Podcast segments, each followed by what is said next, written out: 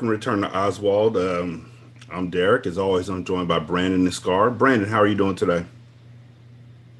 I'm doing wonderful. Uh, I enjoyed this episode. It was kind of all over the place, though. A lot of jump cuts and edits, like very quickly. And I hate, no, I will say this before we start. There's one thing I hate about this show is when they make throwaway characters to fulfill a point in the story that they were trying to tell, and they're like, okay, we're gonna just have a throwaway person to fulfill this point. Eight I'm like, minutes. that's such lazy writing. Eight But minutes, other than that, I niggas. enjoyed the show. Eight minutes. Grand opening, grand closing. Scar, how are you doing today?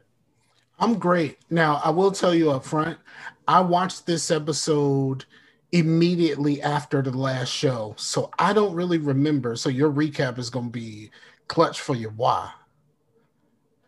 Hmm. Usually is. I'm pretty good about being fucking clutch when it comes to reviews. Word up. Raise the roof. You know, that's old school shit. Um, yeah, this episode was called Gray Matter. Um, episode five of season four. Um, overall, good episode. Um, I do think that, like Brandon said, why? There's why did this nigga show up immediately? Um, but the first one showed up, and you could tell immediately that he was there solely to take care of a problem that was stated in the last episode. In the last episode, um, Morales and Adebisi and Chucky told um, Mobe that if he wants to be down with them, he has to kill somebody. Lo and behold, we're thinking at the end of that episode, well, damn, who can he kill? What's going to happen? Who's going to pop up that he can kill? It's going to be somebody random. Lo and behold, a dirty cop who's also a racist and a bully and a murderer and a dick shows up at Oz. Just in time. Just just in time. Just in time.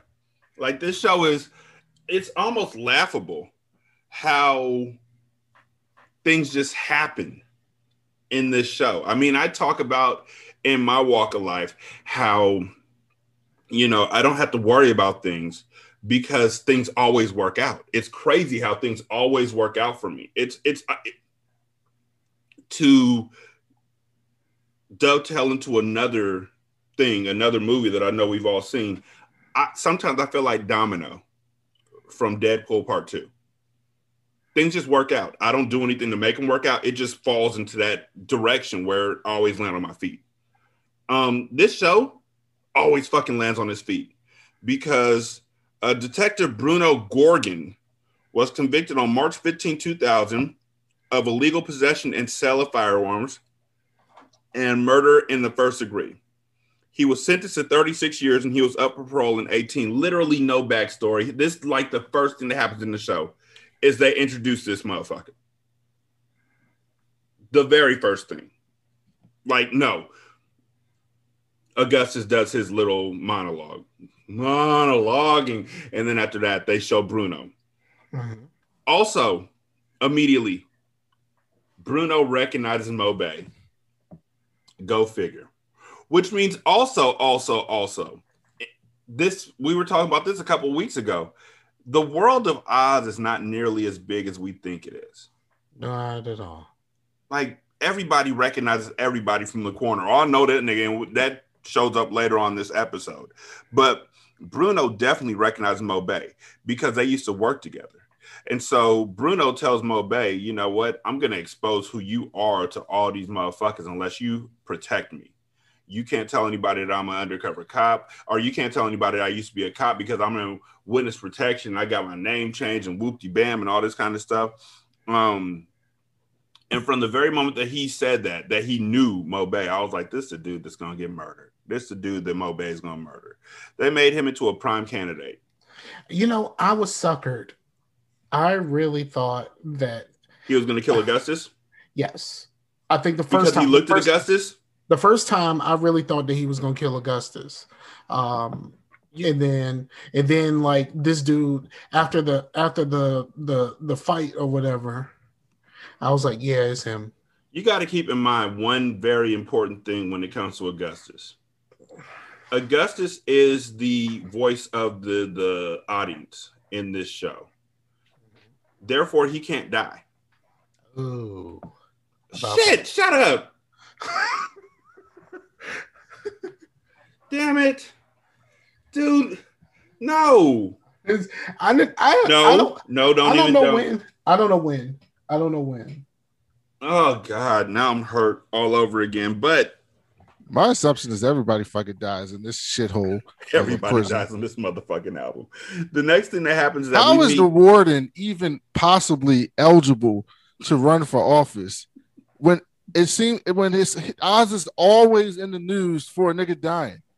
It seems like every week, some they're in the news for somebody dying. But then again, we do you know with the with the whole time shit in this show, we don't know how stretched out these things really are. It's been, it's at least all right. We know that it's been three years Yeah, but and then we like, started. and then but and then like the the the death seems to happen in bunches, so it's just like a lot of noise and then nothing for a while. Mhm. I guess, yeah, I guess that's true. it's like it's like we think that this is like rain in Portland when really it's like rain in Texas. It's not as often as it seems. It just comes in like a bunch, like a good week long span of just torrential rain. And then y'all have 100 degree days all over again and forget about the rains. yep. So, um, at this point in time, we also meet Mondo, um, who, in my opinion, is best known uh, as being the nigga who got a pool stick rammed up his rectum in the movie In Too Deep. Uh, that title is still a double entendre for your ass. but he was the one who was trying to fuck God's uh God's girl in uh in too deep, and so he got bent over the pool table. Y'all don't remember him?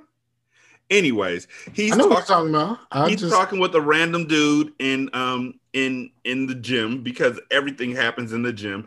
But something that happened in the gym that we didn't see before, they have a treadmill. Yeah, treadmill. I, I'm just wondering who's gonna get murdered on the treadmill.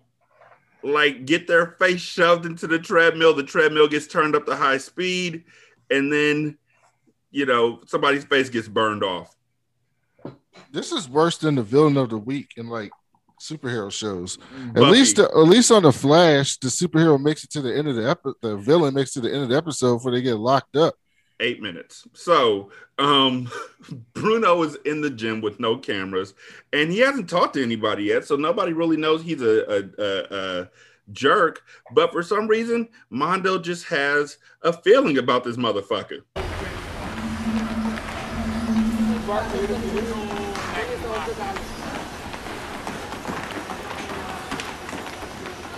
T, you know what I hate more than anything? What's that, Mondo? It's white trash trying to be thugs. I feel you. I hate that too. How about you, pussy? How you feel about that, huh? What I hate, Jive ass niggas. Oh. Why would he say that? I don't know, uh, like because he thought he thought he was gonna be protected. but why? Preservation not important to this man. No, You're the only white dude in there. You really thought Mobay was gonna jump up and jump bad with a, against a bunch of black folks to stand up And- for a white dude?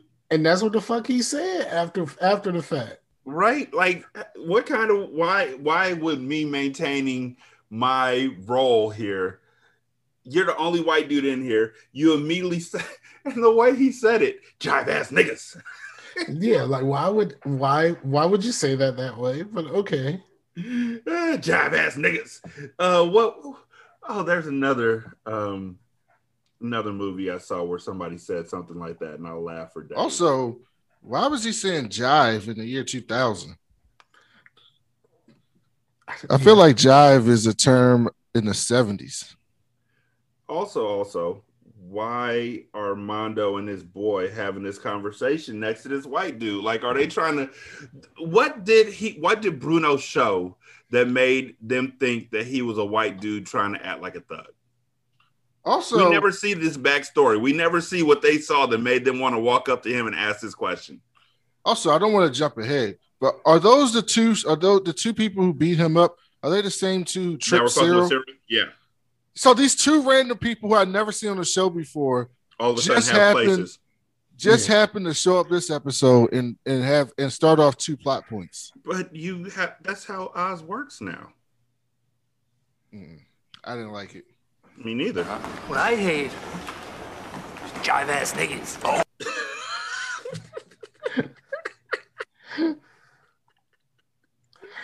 I can imagine uh, uh, being a white actor and it being fun to being interest. Not I want fun is the wrong word, but I can see some uh wanting to play a racist sometimes. Your eyes lighten up at the chance to say nigger. yes, and not be mad at it. It's like in school. It's like in school when you're reading a book that has nigger in it. Like nobody's gonna get mad if you read a book and the passage has nigger in it because you're No, reading the best book. way to put it, the best way to put it is, uh, I think it was, it wasn't Bruce Bruce, it was the other uh, dude uh, who was in Breaking Bad, who was talking about how his mom told him, Um, Tell Le- his- Le- Lavell, Lavell Crawford told his his mom told him, when you get to school, I want you to tell the teacher this, and she put one curse word into it. And he was in like third grade, and he went out and went up there and was like, "My mom said, let me tell you something, bitch." And just went all the way off on it. That's how I figure a white person feels when they get a chance to say nigger in a, which is why Quentin Tarantino says it whenever he can, Didn't didn't Kevin Hart have a very similar joke? probably. But But I do funny, like- the other one's Kevin Hart. I do think also think that like white people. I think if I'm a let's say I'm like a not like a not a racist white person, like I'm not one of those. You're not a you're not somebody who would call people a jive ass nigga. In yeah in real life. In real life, I do think it'd be kind of cool to play a horrible person, and like everybody hates them for it. But the problem is, is then you become like my man um from Guardians of the Galaxy. Chris uh, Pratt. No, not Chris Pratt. No, It he's really he's Oh, actually oh, the nigga who was in uh, The Walking Dead, the one with the whistle stick. yeah, who plays Yondu, yeah. Where everybody just assumes you are a racist. Oh, he's a good not. ass man too. He's a good dude. yeah, he's a good dude. Uh, but every, everybody assumes you're a racist You see him on The you play a Walking Dead. racist though? so good. he does it well. We Yeah. gonna kill that. Yeah, it's- nigga. it's the same thing.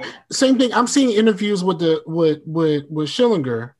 That dude, he seems like a really fucking good dude in It real just- life. It just And so he- happens that his first role was playing a racist, and after that, he plays the nicest people in the world. Well, It- but- it- Jones is but nice. No, he plays. He plays. He plays a few jerks. Uh, no, but I mean, he's he's, not playing a, a, a, a Aryan, Aryan. skinhead. yeah, but he's still a jerk. Uh, and he also play Omni Man. Well, no, I mean, I mean, honestly, Omni yes. Man is kind of a he is kind of a supremacist. But but look, look. Here's the thing about Omni Man. Omni Man's not from Earth. That's why I'm not mad at Omni Man. Omni Man's like, I had a job when I got here. Yeah, you might not like my job, but my job was given to me from the other planet. And when I landed here, I still had that job. It might have taken me a while to become that person, but I've always had that job. Just because you see me being nice, I didn't forget about my job. I can I can respect that. Like my job is to fucking get this place ready to be conquered. Okay, cool. Uh I know why you didn't tell me that. It's the same as splinter cells or sleeper cells. He was a sleeper cell. I can't be mad about it. Yeah, he is. But when everybody else like, how dare you kill humans? I've always looked down upon them, just couldn't tell you.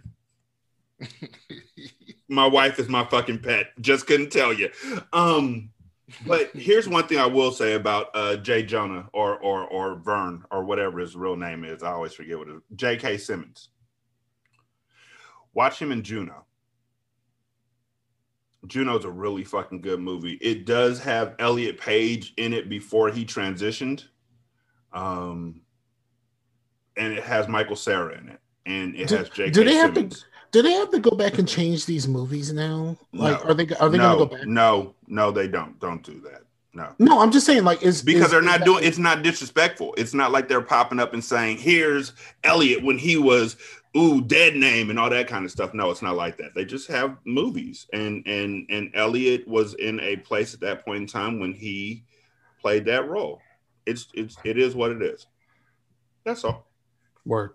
Now, if he says, you know what, I don't like this movie anymore and I don't want this movie to be shown, then people have already bought it. It's too late. It's out there. But he will make his feelings known about it. But he hasn't said anything about that or or the Umbrella Academy or anything like that. And the Umbrella Academy actually said that they're going to go ahead and just have Elliot play the role that he was already playing. They're just going to make it different.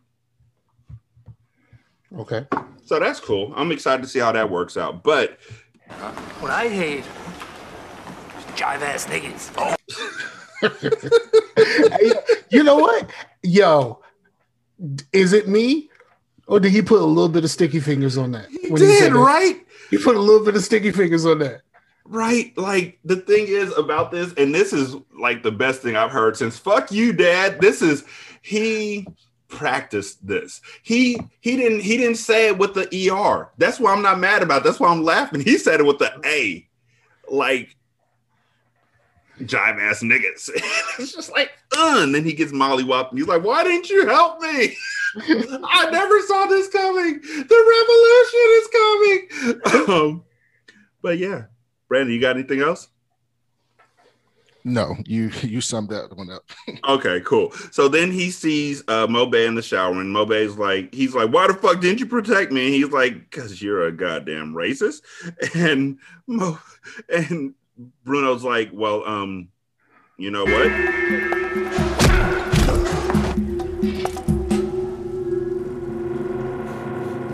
How the fuck is this you watching my back? I got a CO there as soon as I could. You should have pulled those apes off me. apes. Yeah. Niggas. Yeah. I jump in and save you. A fucking white redneck asshole. I might as well pack up and leave Oz. Well, then maybe you better start packing, because anything like this fucking happens again, everyone's gonna know who you are. And you're a dead man, Johnny. They're definitely setting him up on a platter to get killed. Like, I don't know how you would have thought it would have been Augustus. No, I, I think originally I, I I felt like oh shit Augustus is gonna die, and So- then and then and then like after after that scene I was like oh okay But but bro, bro, look at how this all plays out. Bruno comes in. Bruno gets beat up. Jive ass niggas. Bruno gets beat up. Bruno comes and threatens him twice. Then right after Bruno threatens uh Mobay, Mobay walks into Chucky, who reminds him, "You need to kill somebody." This is literally at this point in time watching Oz. You should already know where this is leading to. As soon as this motherfucker shows up on the screen, we know that if they show you and they tell what your time is and your whatever, you're either going to be here for a long time or you're going to be here for a good time. There's no in between.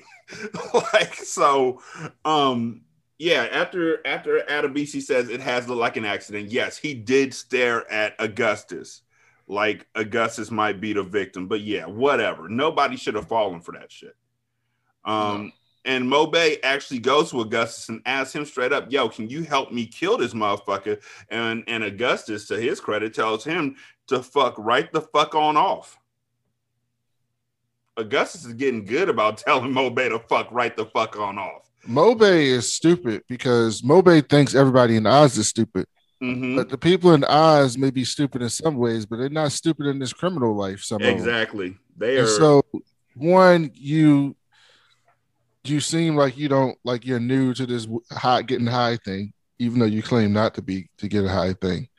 They tell you to kill someone, and the person that you kill just happens to be the police officer that comes in, Mhm. and he's dead. Oh, but Here's the thing: Scar was right. I don't know how long he was in Oz. It could have been a month. It could have been a week. Each of those things could have been a different week. But, But it he still seemed had like the it was bruises a on his day. face. Exactly. He still had them same ass bruises from when he got beat up. This seemed like a It was two day one period. day. Now, can you imagine a news story of a police officer, disgraced or not, going to prison and within eight hours dead? No, not just dead, falling down a fucking elevator shaft that nobody even knew existed. And that somebody would believe that's an accident. an elevator shaft that obviously prisoners have access to. But uh, how did Augustus get up there? Because what ends up happening is that Mobay goes back to Bruno and he's like, Bruno, Augustus knows you're a cop. Bruno wisely says, How the fuck did he find out? There's only two of us who know. And Mobay's like, oh. But he said if you don't meet him by the elevator shaft, he's gonna tell. And so we need to take care of him. And Bruno's like, yeah, that's the idea. That's the move. So they go to this Yeah, that's the ticket. Yeah, buddy. So they go to this elevator shaft and they're standing there and they're waiting for Augustus. And I'm thinking they're waiting for Augustus to come up the fucking elevator shaft, but nope, Augustus comes around the corner. So how the fuck did he get up there? Did he take the stairs? So No, maybe maybe the elevator shaft is to get to another floor, not that floor. what the fuck is this? Willy Wonka's chocolate factory? Like where does this elevator shaft lead to? That to? floor was pretty high up right? for you to die. Like if it was just one floor, you might hurt, you might break some bones, but you're not splat dead. Like that dude was like, ah, That was like four stories Yeah, up. that's pro- that's probably how you get down to the morgue and shit. How did Gus Augustus was in the morgue? How did he get up the stairs? I don't know. They were watching the elevator shaft. How'd that nigga get up the stairs? I'm- Nobody was gonna help him. He couldn't because Mobay told him, told him, hey, meet me at the elevator shaft here. He shows up the elevator shaft, not knowing what's going on, just knowing that Mobay asked him the day before to kill Bruno, and all of a sudden he's showing up with no issues when you just told him to fuck all the fuck the way off. And then Bruno almost pushes him into the elevator shaft. Augustus grabs the, the handle and holds on. Mobay comes over and says, Let me do it. And so he acts like he's trying to get uh, Augustus' hand off the railing so he could throw him down the shaft or wheel him down the shaft. I don't really know. Anyways, while he's doing this, Bruno decides to fucking rest like Roman Reigns in a WrestleMania triple threat match. And that's when Mobay shoves him down the elevator shaft and turns to Augustus and says, You should have let me tell you the whole plan.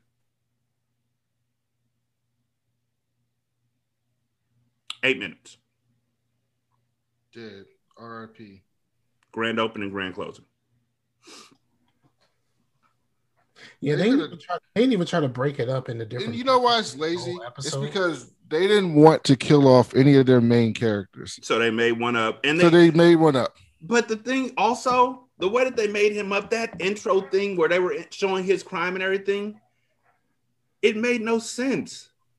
But if you knew you were going to do this, you should have brought him on in the first episode and had him confront Lance Reddick's character. Mhm. And then you at should the have had it build up to the point where he was about to snitch.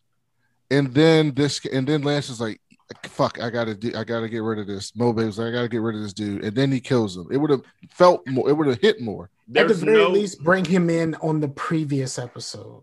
yeah, there's no urgency to what, or there's an urgency to what they're doing, but when there's an urgency, there's no real emotion to it.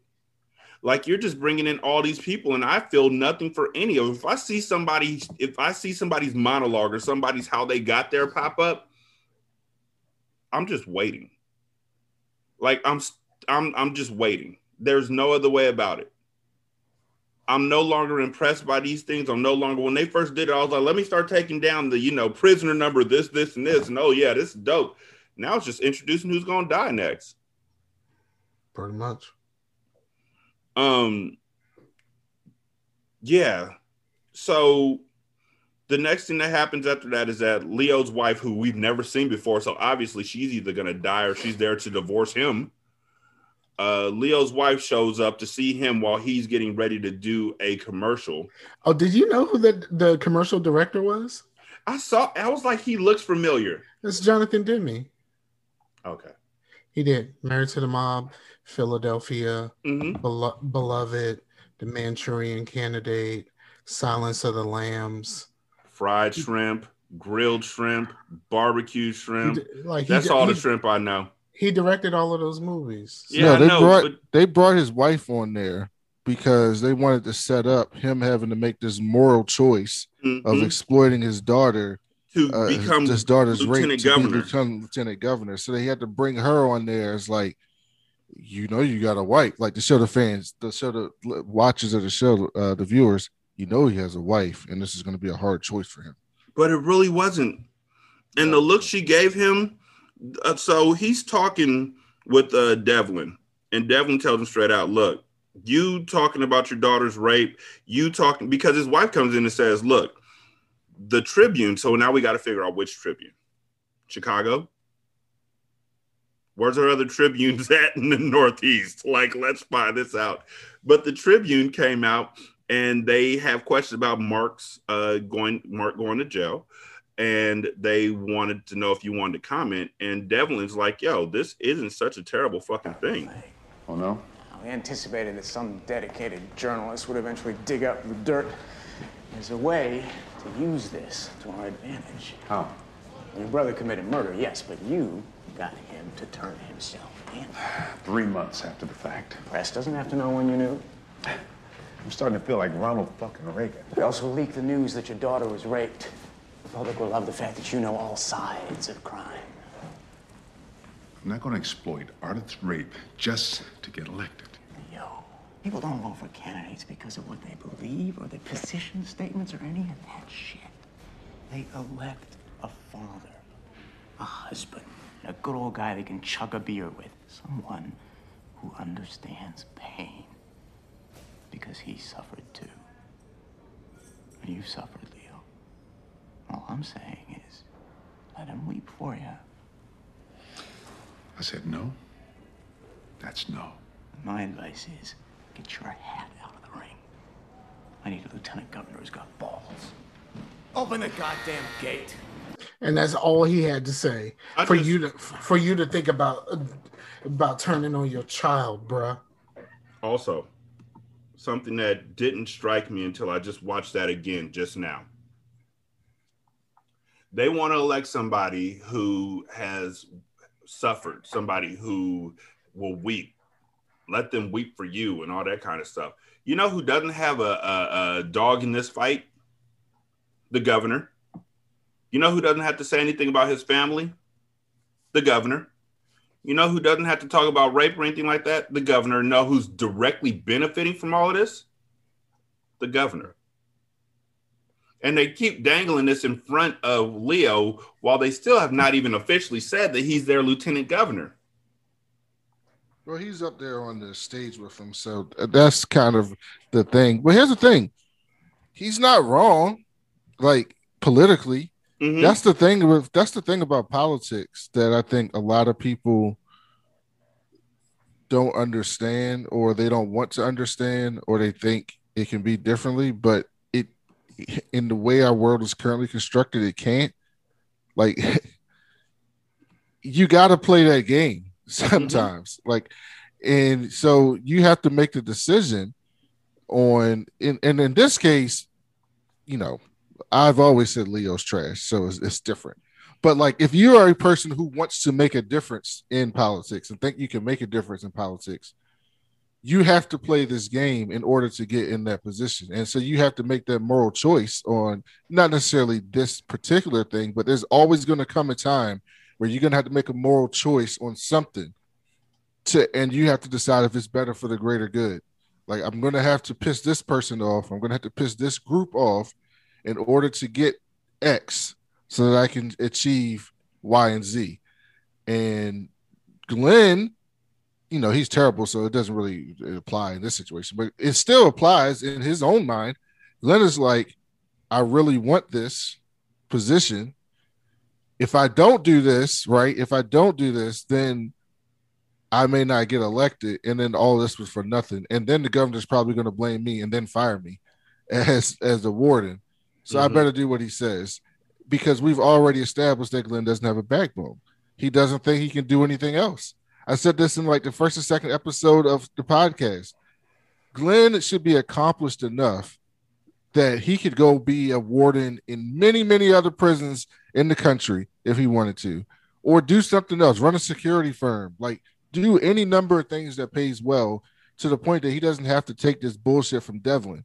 But he continues to take this bullshit to Devlin because, as we find out, he's a black conservative. So he probably agrees with a good portion of this shit.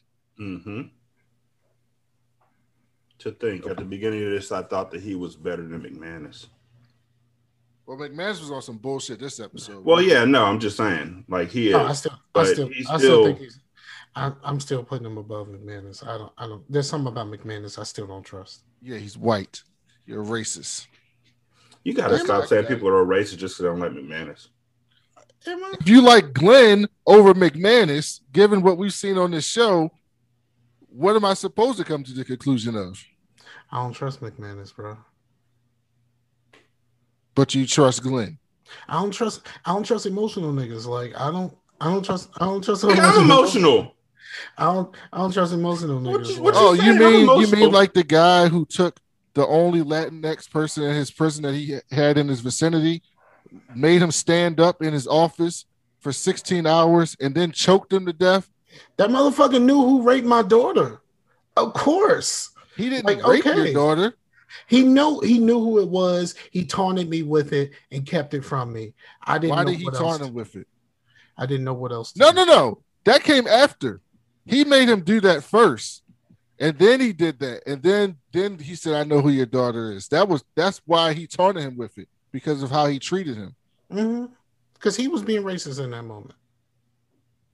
Emotional, right? He knew it was a Hispanic that actually did it, so he wanted to torture a Hispanic. Yes, And that was before found he knew that Alvarez knew. Uh-huh. So, all right, my man was emotional in the moment, but for the most part, he makes most of his decisions clear-headed. Yes, he kowtows to the to the governor, but I mean, he ain't he ain't like he ain't like fucked up enough to start singing Camp Town. The Camp Town Lady. He's not gonna start singing the Camp Town Lady. The actions are much worse than this fucking song. I can tell you that. No, that, that- I don't know if, about how I I can't name that many things worse that the warden did than the Camp Town Lady. All right, we're not gonna get in this because I can name 25 things that the warden did worse. I can name 10 this episode, including we'll get to it, letting Presty go right back goddamn to his fucking job.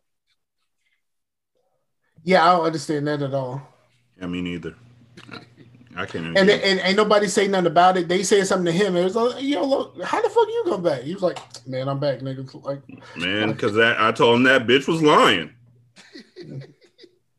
I mean, at this point in time, honestly, I'm just saying, at this juncture, Leo should be believing women when they say that they were assaulted. Like you've had three women in your life, one family, one employee, and one inmate who were all assaulted. Even more than that. When has a CEO not lied to him on this show? And I mean, what does what does Moses have to gain by doing this?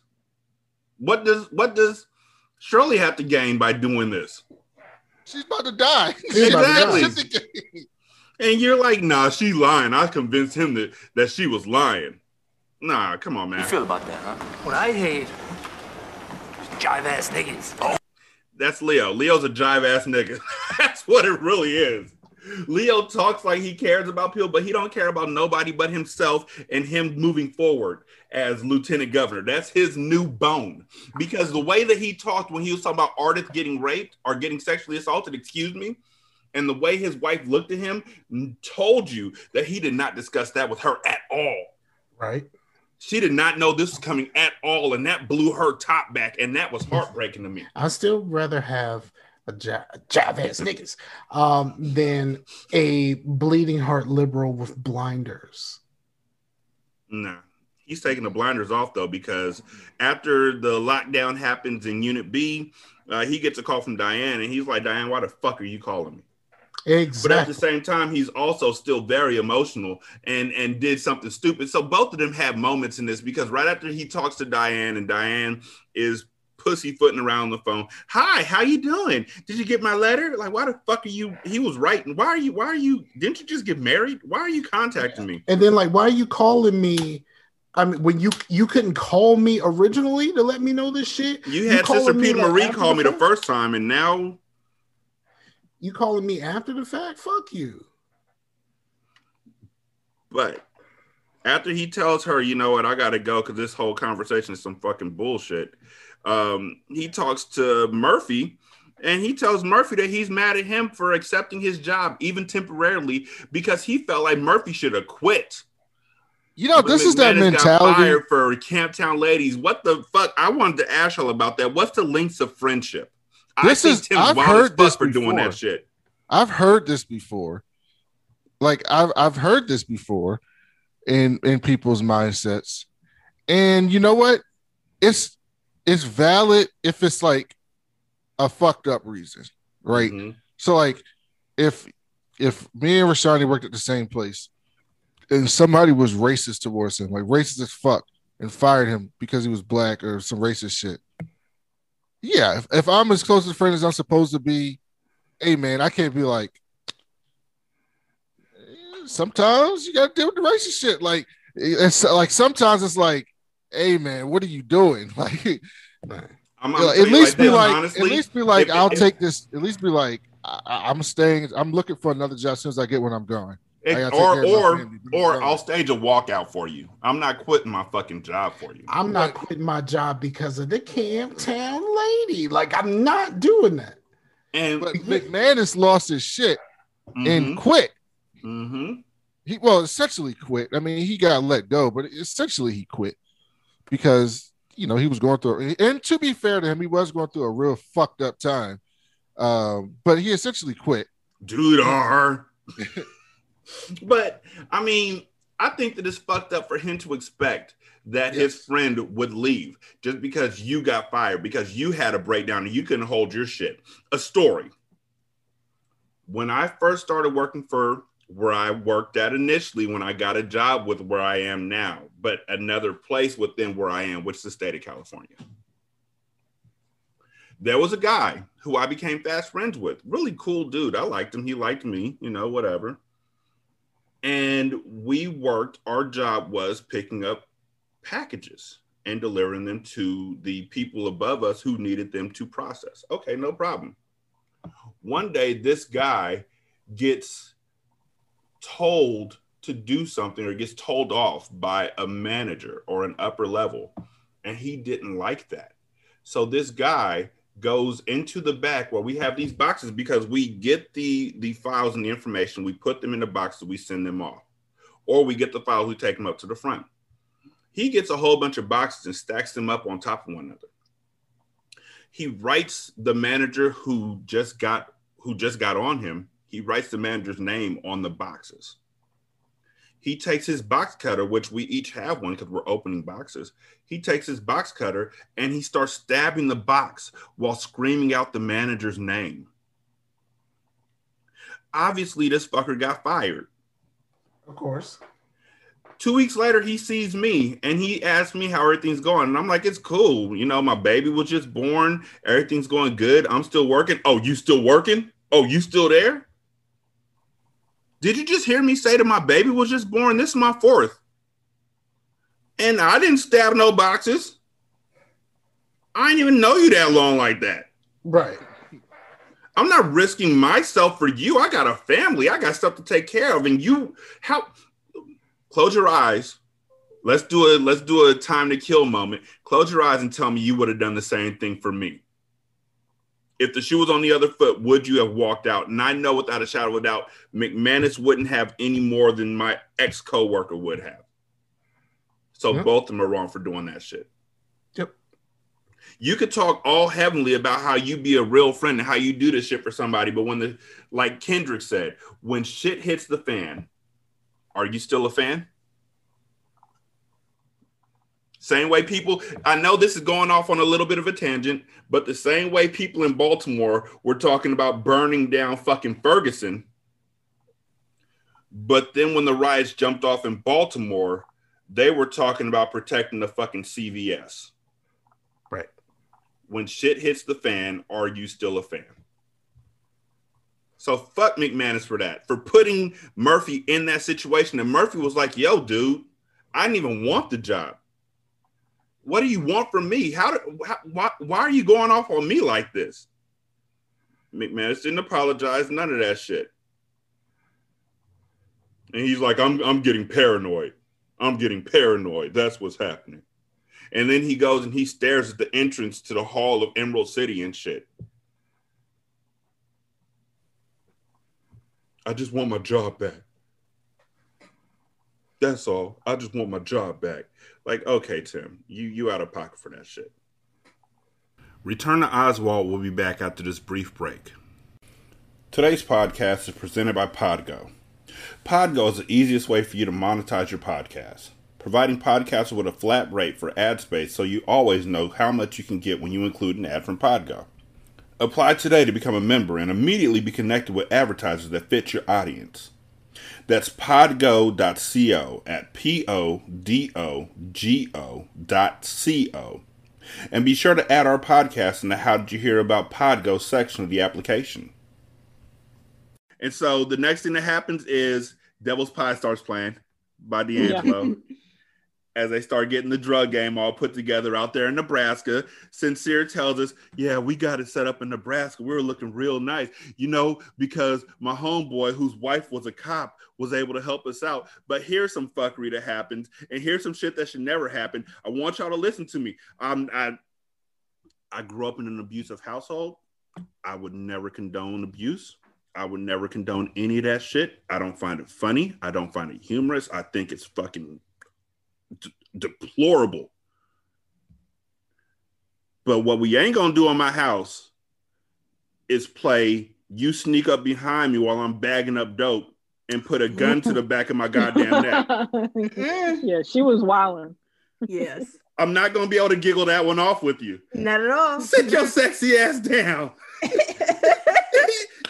Look at my girl, y'all, walking up on us with a cop uniform on and a gun, sticking a gun in the back of. Why you shoot my wife?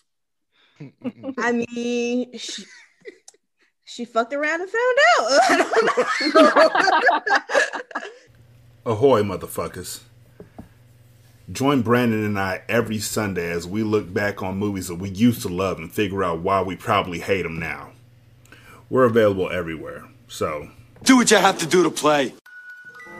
Have you ever uh, heard of the Nuzzle House podcast? Nah, probably not. Which is why I've decided to stand here in the middle of this cow pasture, holding this creepy music box, because they were the uh, only sound effects I could find on the internet, to tell you about it.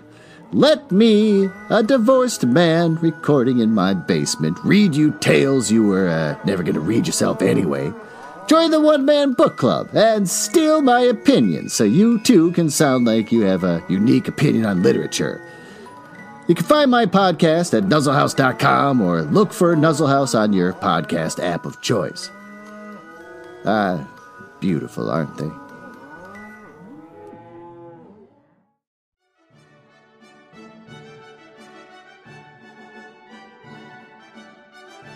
Me harder. Me harder, daddy. Me like the I am. Put it, daddy. I don't even care. I don't care who sees me. Them can't fuck with me. They can't see a like yours. Me, daddy. Me, dad. Oh, hello. I'm Derek, and I'm the host of Ratchet Book Club. We read hood classics and good classics, and that means anything from Old Thought Next Door to the Phantom Toll Booth. We read a few chapters every episode, and then we discuss what we thought of each chapter before we get to the next one. It's pretty enlightening. Sometimes you find out things you never knew, like did you know that somebody's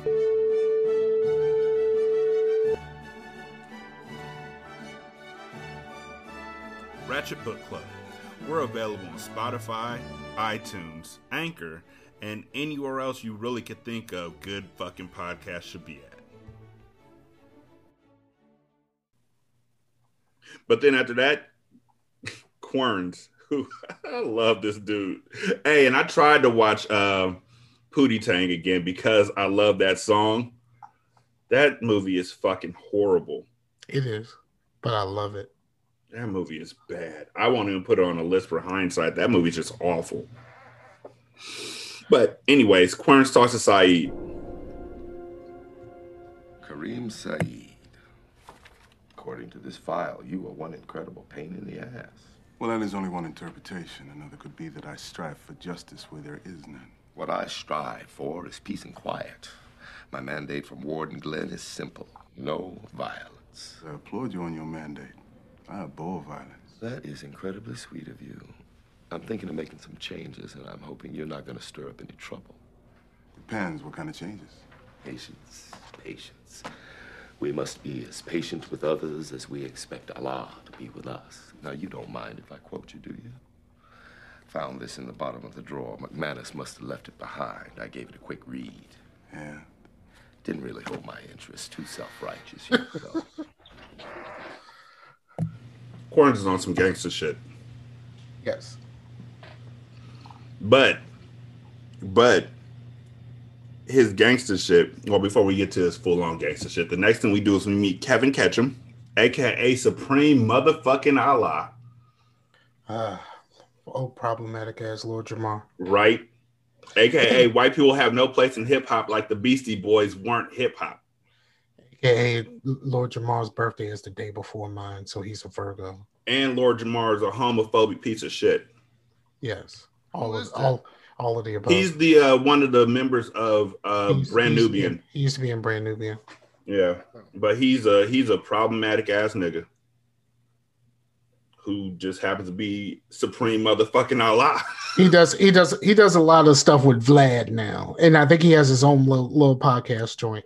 hmm He does. He had one with I thought it was Rah Digga, or If I'm not mistaken, yeah, what so somebody like Rah Digga or something like that is on there with him. and they actually walked off the show because he can't stop being a fucker, a hotep ass nigga.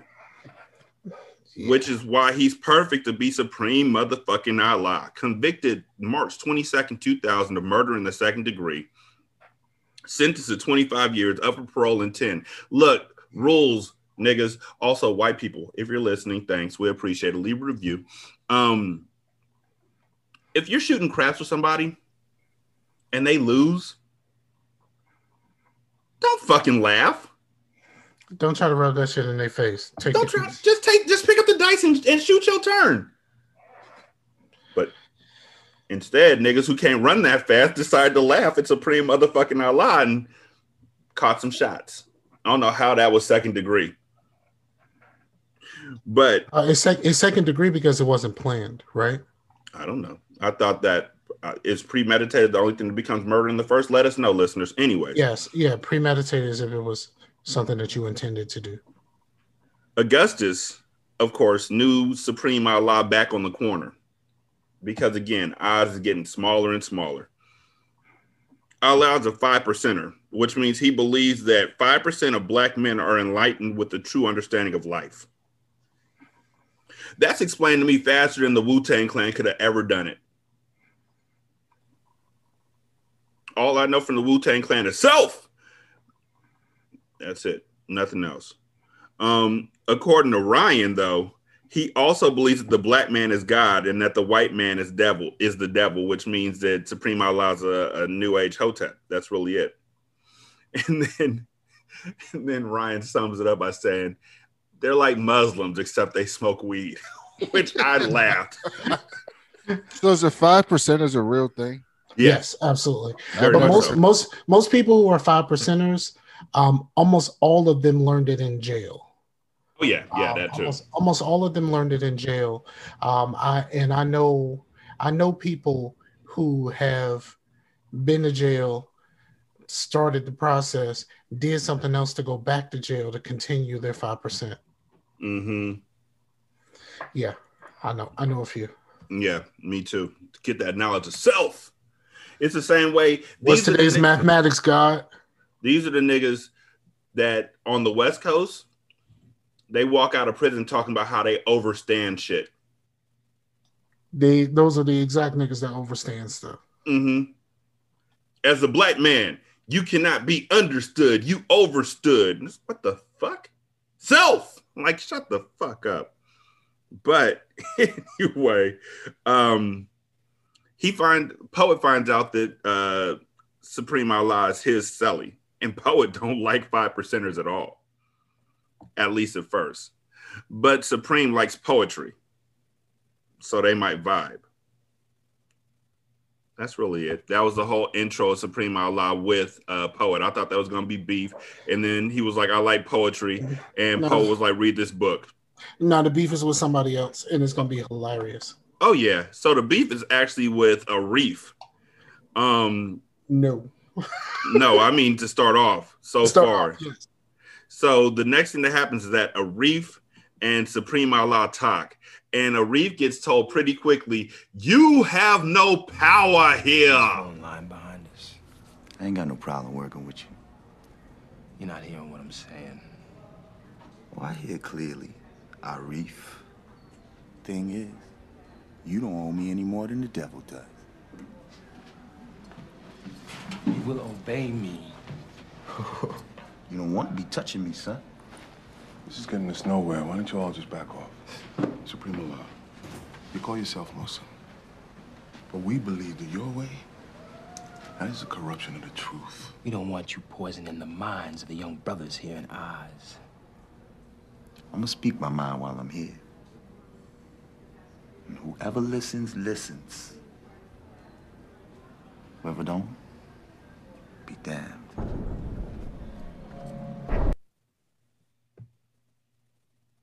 Arif ain't been able to punk nobody yet. He has no juice. He And- got no juice at But all. he has it's like he's like the and and Brandon, you you played ball, you played basketball. He's like that dude on the court who can only go right and can't even do a crossover. and always wants you to pass him the ball. He always the dude. Woo! Woo! Mm-hmm. And can't understand why he can't score no points because you do the same move and it never works. He tried to punk out. Uh, yeah, he, he that dude. That, he that dude that developed the up and under, but can't never get there because there's somebody always in the Can't get to the basket. somebody always in the way. He punked out, he tried to punk out uh Adebisi. He ain't had no Mhm. time for him. The Mhm. fucking warden didn't give a shit about him. Arif is like you. You respected Ahmad. You respected Khan. Why don't they respect? Why don't he want me? Why don't he want me? But yeah, instead, Supreme Allah uh, leaves out of there, and then we find out because Saeed also leaves out, and Adebisi tells him, "Yo, I can protect you." Saeed's like, "Against what?" Adebisi's like, "You'll see. Surprise is coming." They call everybody out for account, and Quern just like, "Yo, if you're white and your name ain't O'Reilly, get the fuck out." No, he got rid. He got rid of all of the bikers. Yes, he did. He got rid of all of the bikers. He didn't get rid of the rest of the white people. He, didn't get rid of the old people. He got rid of all the bikers and the mm-hmm. and the O'Reillys, Yeah, he, he got them clean the fuck out of there. including Hoyt. Hoyt was like, "I didn't even do nothing." I didn't even do nothing. And Querns was like, "Don't fuck with Querns." And now he said also the um, trustees. We don't. We no longer have a council in this motherfucker. Going forward, the trustees are Adebisi, Chucky, and Morales. He picked the drug kings. Yeah, because they're the ones he trusts. The He must he be getting trusts. a cut. No, he said Nah. that y'all can do whatever you want as long as there's no violence. I expect y'all to keep the peace, so they're his trustees. Yep. That's really it. That's the whole thing. That's all he cares about is peace. He's like me. I don't care what the fuck my kids do downstairs as long as I don't hear it and they don't fight. Yep. Uh, he said he said he said it already to Saeed. I promised the warden no violence. That's all, that's the only that's that's that's the only promise I made, and I'm trying my best to stick to that. I don't want no problems out of you. You don't want no problems out of me. And so Murphy doesn't like the fact that um Querns didn't talk with him about this shit. And Querns like, I don't answer to you. I don't I don't answer to you. And Murphy was like, Well, I thought you would answer to me because he's you know, he still has white privilege. I thought you would have came to me because I'm your second in command, but that makes me the number one, number two, and I don't have to do that. And so Murphy's like, Well, get me the fuck out of here. And Querns like, I'll write up the paperwork now. Have it to you by tomorrow. Murphy's like, Well, do it today. I'm gonna go tell Tim that I lost my job for him. I'm gonna fix this relationship one way or the other. Um, yeah, so then they show Mondo and his boys coming in, and Arif is upset that Mondo and his boys are coming into the facility and that Arif didn't get any word about it. So he goes to talk to Adebisi because, again, Arif only knows how to go right. Play him to his right and make him go left. He tried to go right against Adebisi. Oh, uh, yeah. Did you know about this? That you'd be made a trustee? Yeah, yeah, but I was sworn to secrecy. How come I wasn't made a trustee? Ask once. And how come all these new arrivals, none of them is Muslim? Ask once. We had a deal Adebisi. That's true. We did. Ivy, excuse me. I got business to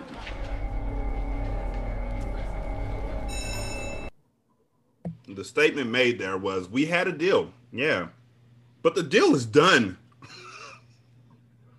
had is past tense. You're saying we had, like you want to say, we have a deal. Adebisi's like, no, you're right. We had a deal. Move, bitch. Get out the way. Get out the way. I have business to do.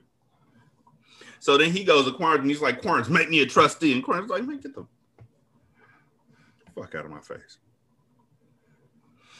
Uh, Lopresti is still working on death row. Um, and he's like, yo, why didn't you get fired? And he's like, I said that bitch was lying. That's why. Um, also, they're missing Shirley, and Natalie is not much longer for the world. Um, her symptoms are starting to flare up real bad. Um, And the Miles, not Miles, but uh, yeah, Miles uh, says, Yeah, I heard Natalie not let me get any fucking sleep. And Moses is like, Man, Miles, why are you always such a fucking dickhead? And uh, Miles says to Moses, Fuck you, nigger. And Moses gets mad enough to fucking punch a rock wall full strength. Cinder block wall, full strength, like a dumbass. Like a dumbass. Uh, what was what was that Amar'e Stoudemire? Mm-hmm. You know, we we always talk about Amar'e Stoudemire, but nobody ever gives credit to that nigga from the Redskins who uh, ran into the the pole, the goalpost, and uh, knocked himself out. Gus Frerotte. Yeah. Yeah. Yeah. That was funny. Um, but then while Moses is getting a cast put on his hand, he tells Dr. Nathan that Natalie hadn't been getting seen by the doctor because I guess the doctor was like, yo, I, I don't fuck with death row. I don't know what the reason was for that. They didn't go into it. Um, the next thing that happens, Patrick Keenan pops up, uh, convicted on March 25th, 2000, of rape. He was sentenced to 12 years, but up for parole in seven. Uh, some for some reason, Timmy Kirk makes sure to tell Ryan that he's the one who sexually assaulted Dr. Nathan. And Ryan's like, "Why'd you assault her?" And he's like, "I don't know. She was there." And now we know he's not going to live long because Ryan's going to kill him. But he makes it longer than fucking Bruno. Um, Uh, Ryan is setting this nigga up for something bad. Oh yeah, yeah. but I can already tell. But before that happens, Mondo's goons trip Cyril, Cyril, and then try and force him to fellate Mondo because nobody told Mondo that's a really fucking bad idea. Rosen could have told him. Who else did he beat up who tried to get him to who tried to sexually assault him? But Robson was a head of Mondo's group because nobody in Mondo's group can fight. And so Cyril beats all of them up. Mm-hmm. And for that, he gets strapped down to a gurney with a fucking strap across his mouth. Why? Why did he try to get him to do that? In just broad- in the in the middle, open? in the middle of, of everything, just wide the fuck open, like suck my dick right here. To show he's a wild ass boy. yeah, that I didn't guess. make any sense. No, not at all. They didn't try to corner him nowhere out of sight or nothing. They were just like right Like, we- here, right here. We right seen a now. we seen a motherfucker make it to a goddamn elevator shaft in this episode with no one around. And like you just decide to do this wide the fuck open. It makes no sense. Yeah. Yeah. So uh Ryan comes in and he's talking to Adabisi and he's like, yo, why the fuck you let these assholes fuck with my brother? Adebisi's like, yo, apologize. And Mondo really didn't. Like, not at all. What the fuck is going on Adebisi? Let these assholes fuck with my brother. We had a goddamn deal. Relax, O'Reilly, before you blow a blood vessel. I've already spoken to Tid and Brown. Haven't I? Yeah. Brown, Yeah, man. this type of bullshit will not happen again.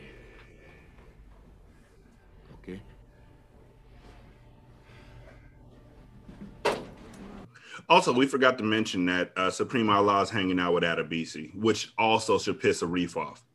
Yes. um, after that, uh, let's see. Querns, uh, we got another situation with Ryan and, and Nikolai where uh, Querns, for some reason, randomly just wants to talk to Ryan. And then after he talks to Ryan, he calls uh, Nikolai in to talk to him and pretty much tells him, yeah. O'Reilly, I got a question for you.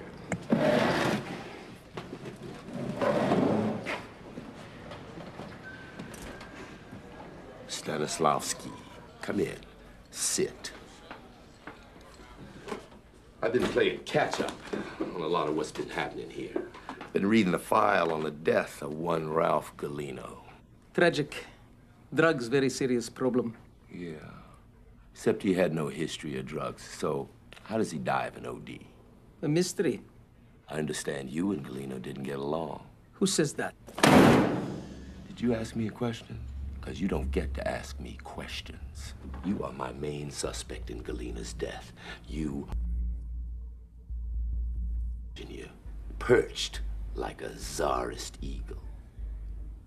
We D.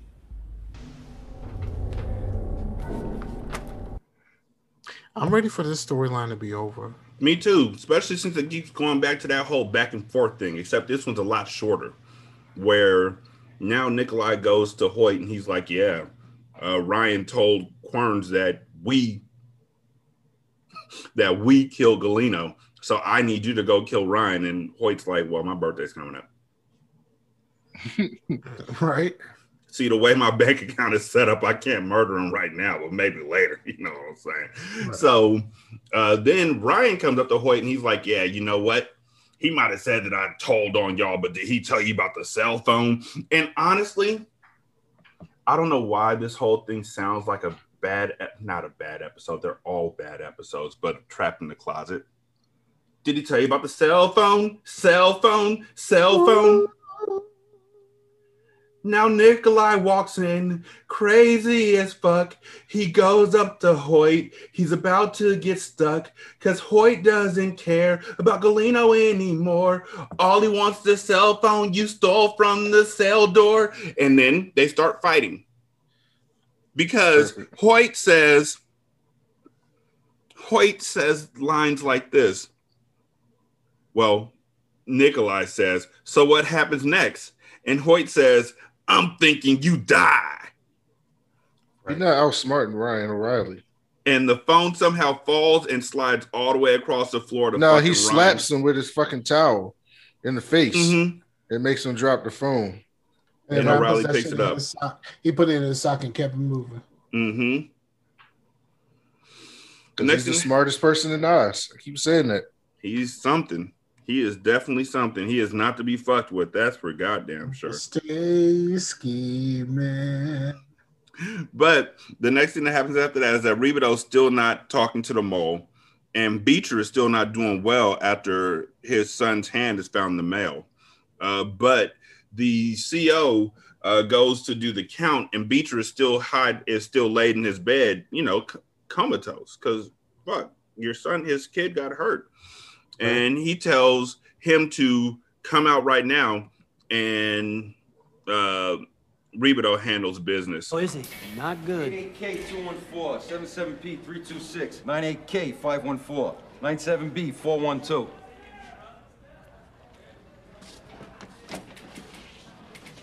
Hey, Beecher, get your ass out here. Leave him alone.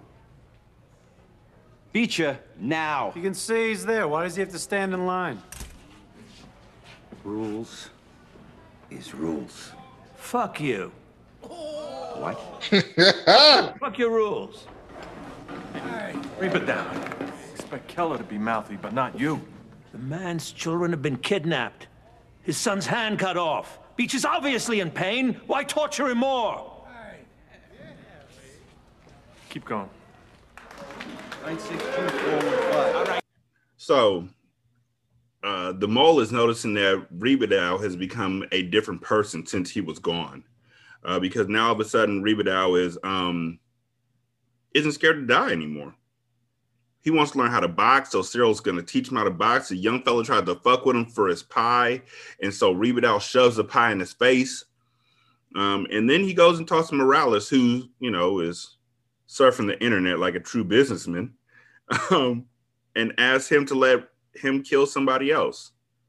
I think it's gonna be the mole. It's shaping up to be that because the mole doesn't really okay outside outside of the last breakout attempt he has absolutely no purpose mm-hmm. Yeah, they do tend to kill people who don't matter. But I don't know why Rebadow Rebadow is going through it right now. I guess that killing killing what's his face got that blood boiling. No, what got his blood boiling, what got him changed was the mole telling him, "You would have slowed me down. You're not Oh, so built for this anymore." old. Yep. Oh. And so now he's literally having a secondary midlife crisis in prison.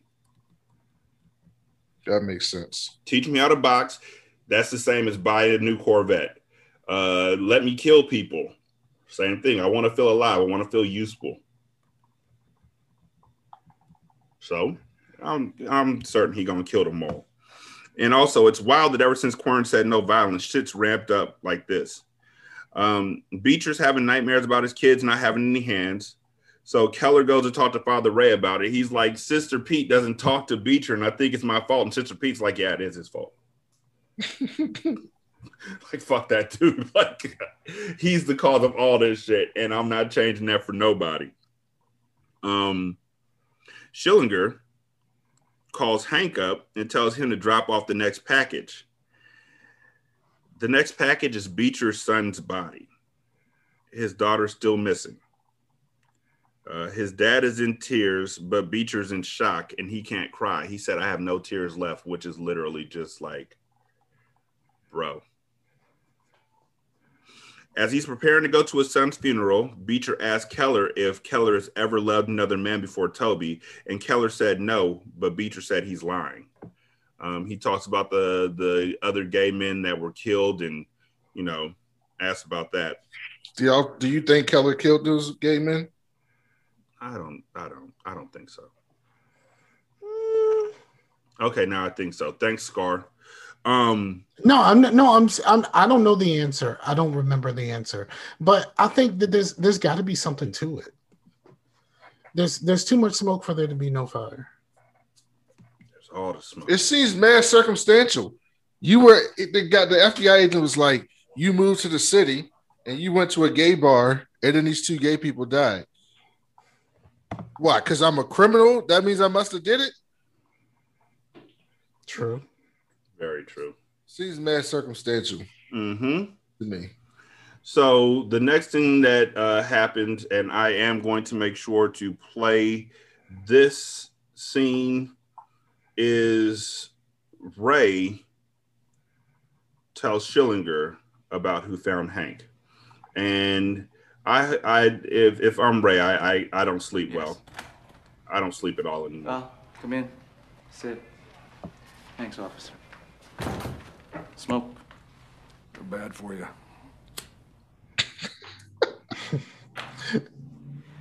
Shirley Bellinger, uh, before she was executed, gave me a little hint as to who impregnated her when she was in Oz. She said, neither rain nor snow, which I believe is part of the old motto of the U.S. Postal Service. Since you deliver the mail to death row, I'm figuring she was telling me that you were the father. Well, you're wrong. I never had sex with Shirley. Not that I didn't want to. Even if you had been right, what's it matter? She's I just want to break in real quick. That's how all of Schillinger's confessions went. Have you noticed that? Yes. I didn't. I didn't um, kill him. I wish to God I had. I mean, it would have been perfect, but it didn't work out. I didn't. It's like OJ making a book. If I did it, this is how I would do it. exactly every single time. I didn't have sex with her. I wish I had. It doesn't matter though. She's dead. dead. I don't know you, Schillinger. I don't know what you're capable of. I know your reputation, of course. But even so, I find it hard to believe that you would cut the hand off a small child. That you would kill a boy who never hurt a soul. I never did anything to Beecher's kid. I'm gonna tell you something now. Beecher is the one who found your son, Hank. I know. You know. I did it to fuck with me the same way he did with Andrew. No. He did it to make up for what happened to Andrew. He did it in the hopes of putting the anger that exists between you behind you. This, I swear to you, on my vow as a priest. If I'm lying to you, may I be damned for all time.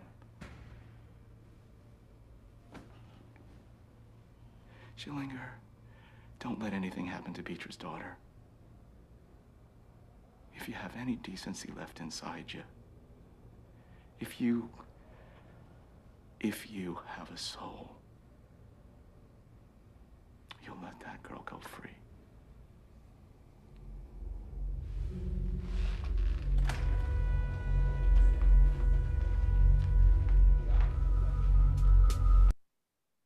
If I was a Catholic, I use that all the time. If I'm lying, may my soul be damned. All I got is I put that on my mama. I mean, that is pretty convincing coming from a priest. Right? if a priest said that to me, I'd be like, he's mm-hmm. probably not lying. He ain't lying. Yeah. Soul be damned. Yeah, he, he means that. They are pretty serious about their souls not being damned. Exactly. Also, black folks are pretty serious about their mama. So if I say I put that on my mama, that means I did not eat the last Cheetos out your bag. The mm. problem with like black folks mama. putting things on their mama, we put things on our mama about some dumb shit. I swear to God, I didn't renege. I put that on my mama. I didn't eat the last Frito. Yeah. It's and- gross. And as soon as soon as it gets to on everything I love, run. hmm Yeah, no, that's when it's time to go home. Get the fuck out. If you don't want to die, get the fuck out. On everything I love. No, here's the combination phrase when you know you've reached a danger zone. Hmm. Yeah, everybody else laughing, you sitting there like, mm-hmm. Mm-hmm. On everything I love, say one more motherfucking thing. If they close their eyes and they start shaking their head while they say it, on my motherfucking soul, on my mama, I swear to God, nigga, you know what? You know what? On everything I love, yo, say one more thing. Get the fuck out. This nigga's sensitive. oh God. But it but he you know what? It worked. Yeah, it always. I, I mean, Beecher went and he, um, he went to the Stephen King lookalike and was like, "Yo, tell Beecher that Keller killed his children." But I mean, other than that, Beecher was like, "I'm gonna kill Keller," and they they battled. But other than that, Schillinger was like, "You know what? Let his let his daughter go. The last package." Let it be free and clear without blood because he has a soul but now also you know we we know that you're guilty Yeah. And it's like it's if if if if that little girl can ID you, it's a wrap. Welcome to Oz, nigga. Like like it's it's kind of a foregone conclusion at this point. ID is her son. Mm-hmm. Hank, yeah Yeah, yeah, if, yeah. I did. I say that backwards. If if the daughter can ID Hank, mm-hmm. then you're welcome to Oz. And yeah, And that's going to be all Schillinger's fault. yeah, come to episode New Year. but in the point of this was my question schillinger telling hank to drop beecher's daughter off to her grandparents home who's worse now him or ryan Him. Him. He, he killed the other son. He killed. He killed a child. i just wanted to make sure we're still on the same And- page And and like, why why would Ryan be equal to that? I just wanted to make sure we were still on the same page. Because- Ryan because we- killed the husband. Ryan killed the husband, and then like the other thing that we think that Ryan did, apparently he didn't do. he didn't Yeah, do he it. didn't do it. Yeah, we found that out. It had nothing to do with it. And it's probably going to avenge it. Oh shit! I am so sorry. I forgot to mention. Um, way back at the beginning, Mobe, his partner comes to uh, Oz to visit him again, even though he said don't visit me anymore. And she's like, "Well, you haven't been emailing me, so I got, you know, I got worried. When you do email me, shit don't make no sense." And she Call looks him in the eye for like two seconds, Call the fucking warden. right? She looks him in the eye for like two seconds. She's like, "Are you on that dope?" And then Augustus just happens to walk in again and sit. Why right is he so hell bent on busting a drug ring inside a prison that he's willing to kill someone and get high on get addicted to heroin? No, This can't be that important. At the point where he's like, "Yo, somebody told me I got to kill somebody." Under- I'm like, I need to get out. I'm in too Undercover, deep. undercover officers are kind of like junkies in the first place. They need this rush, and I so like a rush. Yeah, like I think I think he need for some reason he needs this, and it's gonna it's gonna lead him to some fuck shit. Because I mean, can nothing get better from this? Especially when, especially Absolutely when not. Augustus Augustus saw her ass again, and and the the what you call it happened um in this episode, right? What? Where he talks in his sleep. No, no, that doesn't happen in this episode. It doesn't happen in this episode where No. where Augustus tells him to shut up or something like that, and he repeats it without his accent. No, this is the one where he, where Augustus, he says, Augustus, are you awake, man? And Augustus is like, no, I'm sleeping. See, that's me snoring. That's that's the extent. Next episode is probably when that shit happens. Thanks, Car. No, I think I thought this shit happened in this episode. I'm I'm tripping. You're tripping. I swear that happened in this episode. Okay, fine. Now I got to go back and edit all that out. I mean, it's a it's, it's a very small thing.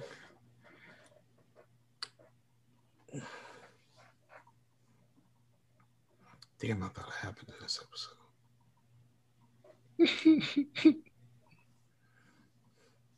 It's okay. It happens. I like And how I- y'all keep talking, so I can't mark when the fuck this shit happened, so I can clear it out. You can tell us to be quiet. Be quiet, Fine. nigga. Stop.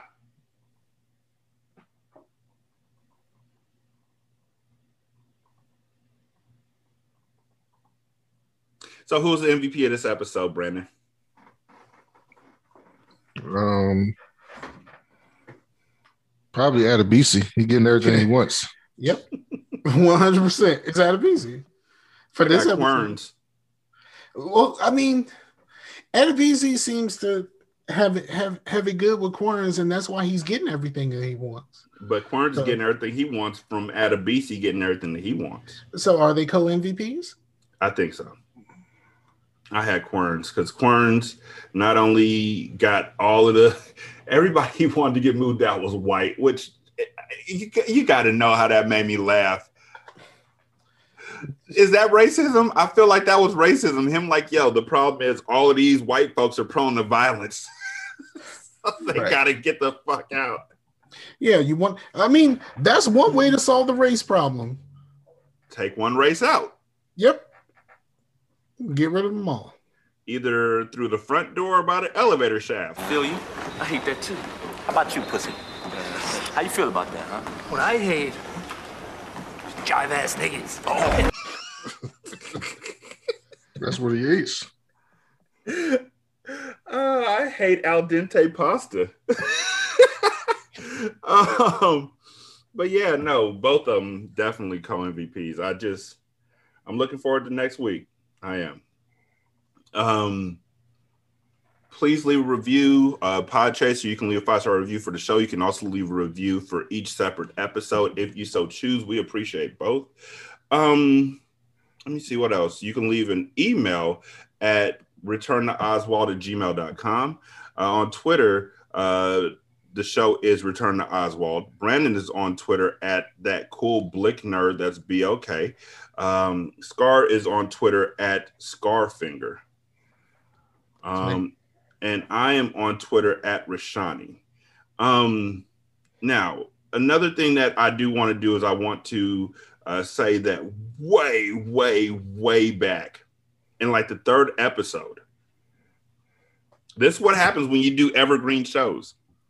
Back in the third episode of the entire show, we asked for input on the Devlin versus McManus uh, situation. Who's worse or who's wrong in how they talk to each other? And one of our listeners, Joe, said to him in that episode, it's what you see in real life government the toxic left wing, right wing battle of egos at its worst. McManus is just as bad as Devlin. Yeah. I don't want to hear no both sides bullshit. But I mean, he did do that whole shit, and then like when he felt when he got scared, he called his homie. That was the senator.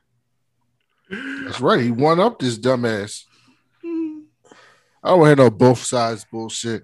Oh man, you know, one side, you know, wants to have good things for the prisoners and treat them like humans. The other side thinks they're pieces of shit and don't want anything. They're both extreme. Yeah. Fuck that both sides bullshit. All right. So, um, Man, this Yeah. doesn't care about black people. I ain't even gonna. I'm, I'm not gonna say anything about that. I'm just gonna let that one ride on out. Um, I do want to thank each and every one of y'all for listening. We greatly do appreciate y'all. Oh, Mike Um, Myers ass nigga, you supposed to roll with me. No, I, I I looked at the screen the same way Mike Myers did. That's what I'm saying. You you supposed to roll with me on this. Yeah, I, I looked at the screen like, huh, okay, all right. you know, I remember Kanye saying that because I actually at that point in time I worked at AT and T and they had us move to a different call center to take calls from the Red for Red Cross donations. Because remember that was a donation show. Yep. As soon as Kanye said that shit, we stopped getting donations and started getting calls. People just wanted to call in to complain about what Kanye just said. George Bush does care about black people. Colin Powell, Condoleezza, would he have them on his staff? My man flew. My man during Katrina flew over the Superdome and just waved and kept it fucking moving. hey, at least the nigga didn't give them finger guns. What's I mean, he's, he's from Texas. I'm pretty sure there were some finger guns involved. Uh, I finger gunned somebody once. You feel about that, huh? What I hate is jive ass niggas. Oh, jive ass niggas. I can't get enough of it. this is this is your new fuck your dad. No, it's not. Fuck you, dad is still undefeated. Like that is just. Fuck you, Dad!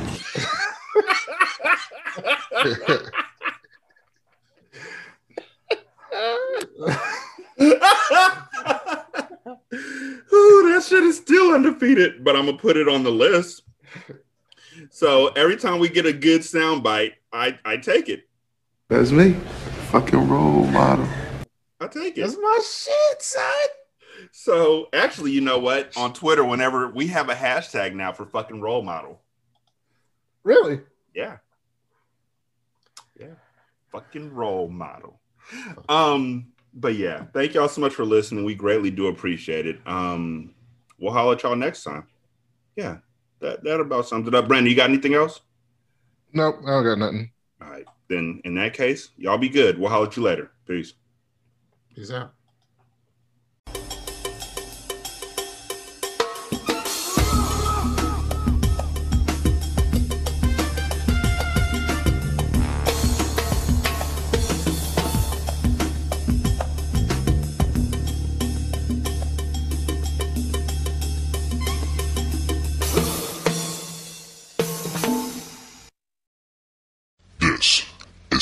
Simulcast.